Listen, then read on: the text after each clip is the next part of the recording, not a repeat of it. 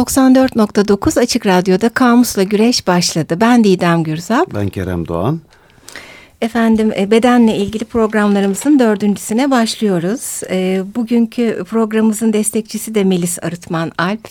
Geçen hafta. Teşekkürlerimizi iletelim. Evet olduğu gibi çok teşekkür ediyoruz. Sosyal medya hesaplarımızı hatırlatalım tekrar. Kamusla Güreş aynı isimli Gmail adresimiz, Twitter'ımız, Instagram'ımız mevcut. Twitter'ı daha aktif halde kullanıyoruz.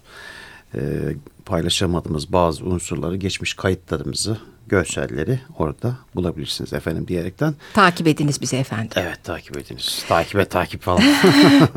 efendim en son üçüncü programımızın sonunda e, beden ve ruhtan e, bahsediyorduk. O konu bitmez zaten. O konuya gene e, çok kullandığımız iki e, kaynak olan Bernard Shaw ve Oscar Wilde'ın e, kitaplarıyla, alıntılarıyla devam edelim. Şimdi Bernard Shaw Gülen Düşüncelerde Remzi'den basılan şöyle demiş ruh beden ilişkisiyle ilgili. Ruhun beden, bedenin de ruh olduğunu hepimiz biliyoruz artık. Onların birbirinden ayrı olduğunu söylüyorlar. Çünkü bedenimizi köle yapmalarına ses çıkarmazsak ruhumuzu da kurtarabileceğimize inandırmak istiyorlar bize demiş. Kızgınlar evinden alınan bir alıntı bu. Hı. Aslında geçen hafta konuştuğumuz şeylerle de hayli örtüşüyor. Evet sanki ruh böyle daha dinsel, daha mistik ya da işte onu terbiye ettiğimizde iyi olacak bir şey. Hı hı, Oscar Wilde bayağı ama Bernard Shaw bayağı ayrı bir yerde duruyor. Oscar Wilde'a geçiyoruz. Tutkular, acılar, gülümseyen değişler gene Remzi'den basılmış. Ruh ve bedenin uyumu. Bir çılgınlık anında insanoğlu ikisini birbirinden ayırdığı ve kaba bir gerçeklikle başa çıkan bir ülkücülük yarattı. Dorian Gray'in portresinde böyle demiş. Ee, sonra ruhla beden arasındaki bir ayrılık e, gören kişilerin e, aslında ikisine de sahip olmadıklarını söylemiş. Yani ruh ve beden ayrıdır diyorlarsa onlar da ruh da beden de yoktur, iş yoktur demek istiyor.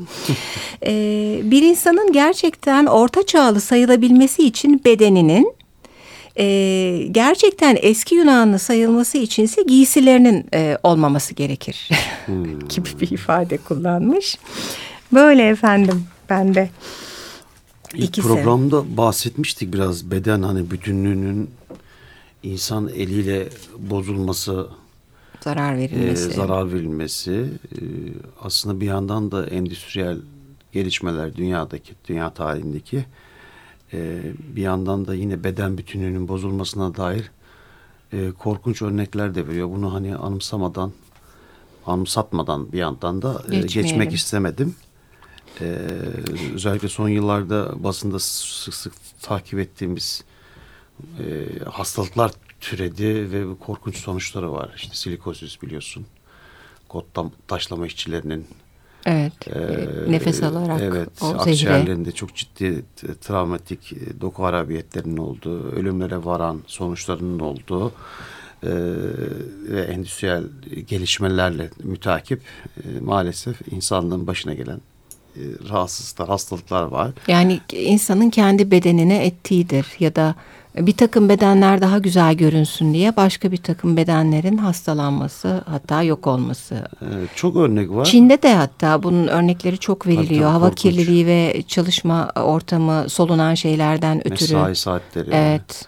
Yani insanların bir arada şeyde koğuşlarda kalması, kamp vari evet. e, çalışma koşullarının olması, ve aslında olmaması. Kendi ülkelerinde aslında hani evet. bir yere bir savaş ya da göçle e, gitmiş veyahut da hapse atılmış kişiler değil aslında ama para kazanmak uğruna e, ya da bazılarının para kazanması uğruna evet. verilmiş bir takım şeyler. Aslında bedene bakarken bir yandan da emek tarihiyle ilintili bir bakış açısı da geliştirebilirsek eğer yani emek tarihinin altında çizilmesi. Çünkü bir, bir emek tarihiyle birlikte insanların o mesai saatleriyle ilgili verdiği mücadeleler, e, çalışma koşullarının iyileştirilmesine dair mücadeleler bir yandan da beden sağlığıyla da ilintili şeyler. Çok doğru. Ona da bakmak lazım. Sanayi devrimi deyince tam bu böyle iki ucu keskin kılıç gibi e, yani birçok olumlu şeyi ve gelişmeyi beraberinde getirmekle beraber aslında bütün e, uygarlık tarihi kitaplarında sosyoloji hatta ekonomi kitaplarında da yazar ki e, sanayi devrimiyle beraber çocukların da işin içine katıldığı inanılmaz uzun çalışma saatleri, zorlu koşullar, e, ama onlar bir süre sonra bir takım hakları, e, sanayileşmeyi, e, bu koşullarda e, düzeltmeleri de beraberinde getiriyor. Ama senin az evvel bahsettiğin e, hiçbir zaman şey olmamış yani sonuçlanmamış o savaşım. Maalesef bir de sadece insan merkezli bakış açısı da var. Bu anlamda hani bedenin bütünlüğünün korunması mevzusuna sadece insan bedeni değil de hayvan bedeni anlamında da bakmak lazım. Doğanın bedeni olarak da bakmak lazım hmm, bir anlamda. Çok güzel söyledin. Çünkü hani sanayileşmeyle, endüstri, endüstrileşmeyle birlikte yani maalesef e, kıyımlar da söz konusu. Sadece bize dair bitkilere, hayvanlara, e, birlikte yaşadığımız canlılara, e, zarar veren bir süreç var. Evet o bedenin ciğerini bir yandan solduruyoruz ya da e, bir takım organlarını uzuvlarını teker teker koparıyoruz. Oysa birlikte yaşayıp e, o, o bedenden ona zarar vermeden yararlanmak da e, mümkün ama... Evet. Öyle yapmıyoruz evet. Yani sonuçları anlamda baktığım zaman işte dediğim gibi birçok örnek var. İşte bu silikozuz gerçekten ha, hakikaten e, artık yani son kertede insanlar ölüme varana rahatsızlanabiliyorlar. Hatta aynı memlekette olmaları da ilginçtir. Gazetelerden takip etmiştir. Belli bölgenin insanı İstanbul'da böyle mevzular vardır işte atıyorum işte simitçiler atıyorum işte Sivas'ta olur. Ha, öyle olur, anladım. Hamamcılar şurası evet, olur evet. olsun. E, silikozis hastalığına e, yakalananlar da genelde belli bir bölgenin insanı oluyor. E, taşımışlar yani bir Hangi anlamda. Hangi bölgeninmiş ben onu Doğu kaçırmışım aslında. Hmm. Ya böyle birçok örnek var. Sadece silikosis değil işte büro çalışanlarının hani çekmiş oldukları da işte son dönemdeki bu e, plazalarda e, korkunç çalışma koşulları, Doğru. hava alamamaları. Yani klima. illa silikosis kadar uç noktada olması da gerekmiyor. Dediğin gibi klimanın hastalığı, sürekli döndüren yapısı, e, floresan ışığının sadece ışık dersin ama ne kadar sinir sistemini bozduğu e, bir şekilde kendi kendimize, vücudumuza, bedenimize stres ya da zehir yükleyerek bozduğumuz bir... E, endüstrileşme, çalışma hayatı, sanayi diyebiliriz. Sonu yok konunun. Evet vücut demişken vücutla devam. Devam edelim evet. Enis Batur'un Gövdem kitabına geçen hafta çok bakmıştık. Onun bir başlangıç hikayesi var. Oradan devam edelim. Bir de başlangıcı var tabii yani. Vücudumuzun, bedenimizin. Orada bir metin var. Başlangıç, Hayata başlangıç mı yani? Evet. Ürperticidir diyor Enis Batur. Ne zaman nasıl başlar gövde gövdemiz diye bir soruyor vücut bulmanın ön sınırı peş noktası ner, nerede olsa gerektir diyor. Yaşam öyküsünün ilk satırlarında yüzünün hatlarının ataları tanışır tanışmaz oluştuğunu yazar. Ya Yor, e, Yorsenar e, belki gövdeye de böylesi bir tekvin düşünmek en kestirme yol olur demiş. Ay bir daha okusana ben koptum ya. Yaşam öyküsünün ilk satırlarında yani yazar olan Margaret e, Yorsenar e, ataları tanışır tanışmaz oluştuğunu yazar. E, belki gövdeye de böylesi bir tekvin düşünmek en kestirme yol olur demiş. Peki bir tasarım ürünü müdür gövdemiz? Mistik, yani mistik kişiler e, buna inanır ve ilahi bir tasarımcının varlığına bel bağlarlar. Hmm. Şüphesiz inanmak zorunda değilizdir hiçbir şeye. Gel gelelim başka bir çözüm, başka bir inan da öneremeyiz gövde konusunda. İlk canlı hücrenin varoluş biçimi üzerine kesin bir dayanağımızın olmadığı, yer kürede ortaya çıkışına ilişkin günden güne optiği değişen, sarsıntıya uğrayan gen kuramları bir yana demiş. Kimin ya da neyin tasarımı olabileceğini bir an unutup gövdenin tasarım labirentlerine gitmek, başlangıcı orada aramak. Parçaladıkça, anatomiye her anlamda yatırdıkça bütünün anlamsallığına yönelmek işte ilk adım demiş. Hmm e, bir moment seçiyorum demiş yola koyulurken. Onu sonunda bir başka momentin gerçekliğiyle buluşturmak için gövdenin kendisini hazırlayan gövdeden çıkıp dışarısıyla temas kurduğu an bu. bir daha tekrarlanmayan, belleğimizde açık tek izini bulamadığımız, oysa gövdemizin belki sonuna dek unutmadığı, unutamayacağı çarpışma gerçekliğini aslında tanımıyoruz.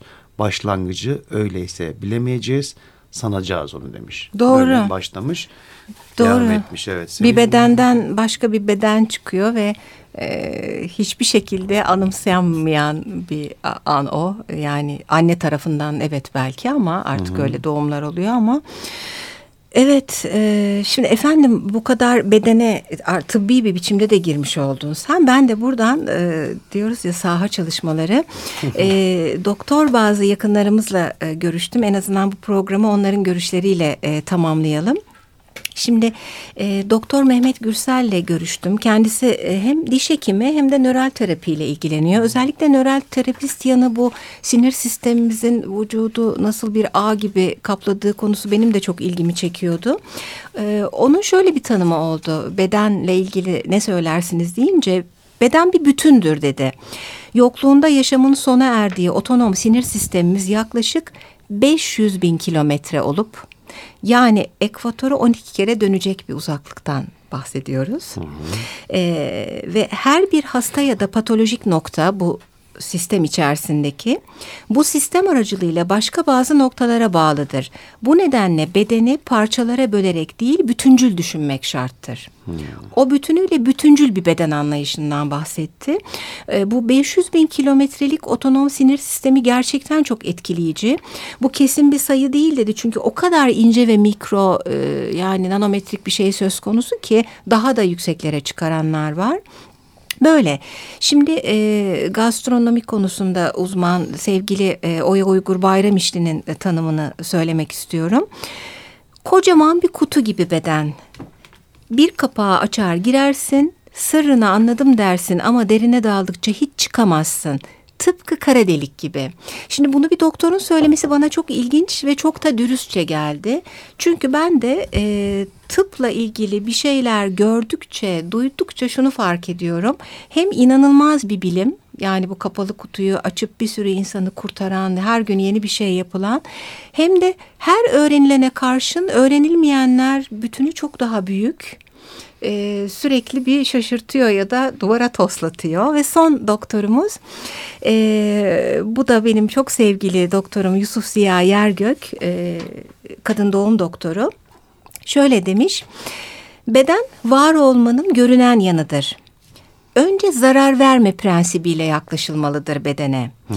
E, ve bunun Latince'de de karşılığı var. Primum non negere. E, hatta İngilizce'de de first do no harm e, denmiş. Bu da beni hayli düşündürdü. Aslında bir doktorun ilk şeyinin önce zarar verme olması bedene. Bir de biz ne kadar zarar verildiği üzerinden de yola çıktık. Yani pek çok şekilde tabii tıpla ilgili değil. Evet efendim. Evet, kafa açıcıymış. Bir şarkı arası verelim istersen. Verelim. Ee, şarkımız e, The White Buffalo'dan Set My Body Free.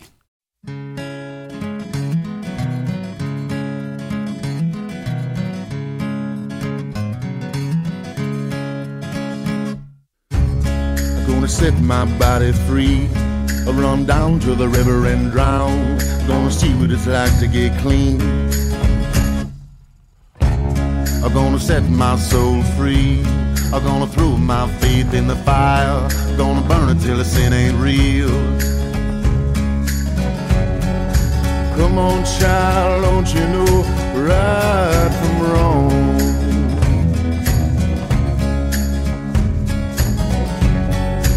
Come on, child, don't you know how to get along?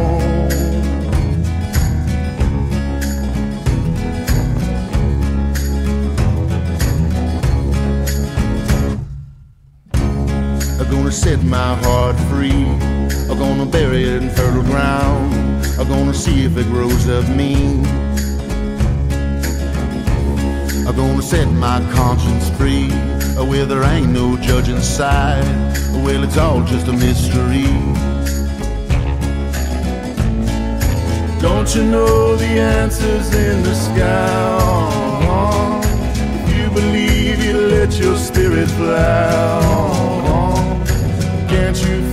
the heavens open wide on. on. Fool, the answer ain't in the sky. It's in the heart of a child.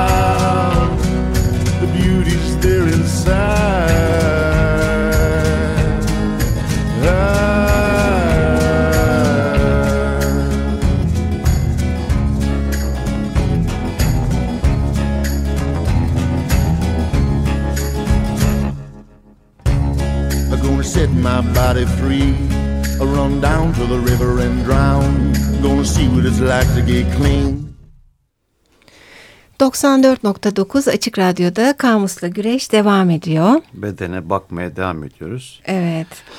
Ee, ben e, bir sergiye gitmiştim. Ee, İstanbul'a geldiği zamana denk geldim. Ee, işin ilgi çekici tarafı tesadüfen yurt dışında bulunduğum e, defalarda e, bu Body World diye bir sergi. Anımsarsın. Hı Ee, evet. Ee, hep şey olmuştum. Ben Hay Allah. ona. Ee, yani tekrar gelse keşke ya da yakın bir ülkeye gelip falan işte gittiğim bir ülkede şeyi görüyorum. Aa işte 20 gün önce gitmiş keşke burada öyle bir takip e, içindeyken birden İstanbul'a geldi. Antrepo'da sergilenmişti hiç unutmuyorum. Şimdi e, bilmeyenler için e, söyleyelim. Bu arada Twitter'da görsellerini de kullanacağız. Gerçekten olağanüstü etkileyici bir sergi. Yani tam beden mevzusunun e, cisimleştirildiği bir sergi. E, ölmüş insan bedenleri üzerinde aslında e, doktorların, sanatçıların çalışarak o bedeni e, bozulmaz bir hale getiriyorlar. E, aslında içindeki bütün kanı çekip e, ve bedeni e, bozmayacak bir takım başka malzemelerin şırınga edildiği bir şey. E, ki buna da plastinasyon deniyor. Bunu da bir sözcüğümüz olarak bir kenara koyabiliriz. Yani ölü bir vücudu dokuları bozulmadan koruma işlemine deniyor. E, plastinat da e, bunun için vücut bağışı yapmaya verilen isimmiş. Yani e, kah e, tıp öğrencileri e, ve- veyahut tıpla ilgilenen bütün araştırmalar kullansın diye kah bu tür e, halkın e, diğer insanların öğrenmesi için. Şimdi bu sergide e, ölmüş insan vücutlarının bu işlemden geçirildikten sonra e, kasları, kemikleri, e, sinir sistemleri, sadece bazı organları e, karşımızdaydı sergide ve bir de şey yapılmış yani e, bu e, ölü bedenin basketbol oynarken, bale yaparken işte eğilmiş, oturuyor, birini öpüyor. O yaşarkenki hallerinin e, içindeki organlarla e, o halle dile getirilişi bayağı ilgi çekiciydi. Ben genellikle e, kuru kafa gördüğüm zaman çok düşüncelere dalarım. E, bu özellikle işte Paris'te katakompları gezdiğimizde keza Prag'da da öyle bir kilise vardı. Yani içimizde o var o dışı süsleme hali oradan da hemen bir Shakespeare Hamlet geliyor akla. E, ama iç, içinde olan hep, hep o kuru kafa. Burada o kuru kafanın dışındaki bütün organlarda ama sanki yaşarkenki haller ve hareketler. E, bu beni bayağı düşündürdü. Yani bedeni e, sabit tutma, ölümsüzleştirme, ölüyken canlı olma hali falan. Evet hayli düşündürücü. Bu gövdenin ölümüyle ilgili yine Gövdem kitabından İnspatu'dan bir bölüm var. O da hani takiben güzel olacak sanki onu okuyayım Tam istersen. uyar. Ee, gövdenin ölümü ona yeni bir hayat getirir. Yüklü bir simge deposu oluşturan aksesuarlar ve bir dizi fiil ile. Bekler ölü diyor gövde, bekletilir. Evde, hastanede, morgda bir böyle bir durum söz konusu değil mi? Hmm, Bekler ölü. İyiymiş. Yıkanır, teneşirde, kefen giydirilir, tabuta yerleştirilir ya da yakılır. Savrulmak, olmazsa saklanmak üzere kutusundadır. Mezarlık, lahit, mozole, anıt mezar bekler onu. Büyüklü küçüklü ritüellerle bir avuç toprak metaforuyla gömülür. Gövde öldükten sonra da yaşatılacaktır. Ee, görünmediği halde ona bakılır taşta, hece taşında, göründüğü için bakılır. Lenin yıllar yılı milyonlarca insan tarafından ziyaret edilen bir ölü gövdeydi. Siyasal gövde hemen hep ceset sembolizmini kışkırtmıştır. Onun için bazı mezarların yeri değiştirilir. Görünmediği için öldüğüne inanılmadığı olur. Mesela işte Elvis Presley örneğini Evet vermiş. o bir klasik. Bazı ölü gövdeler kaybolur, çalınıp saklanırlar. Evet. Kimi zaman da mezarlar kaybolur, unutulur. Gövde ola ki bir tek bu durumda huzura kavuşur. Bazı gövdeler hayattayken öylesine güçlü sorunlar doğururlar ki mezarları bile sürgüne çıkar. Bazılarının gerçekten ölüp ölmediğini bilmiyoruz henüz. Walt Disney, Salvador Dali hibernation'dalar demiş. Herkesin bir tek gövdesi vardır. Bazı gövdelerin birden fazla mezarları, mezarı olur oysa. İşte ermişlerin, evliyaların, şairlerin. Doğru. Yunus Emre örneği var değil mi? Birçok yerde Anadolu'da. Öyle, çok doğru. Şey ya da. Eyüp Sultan'ın orada olup olmadığı falan. Denize Evet. gömülür bazıları demiş.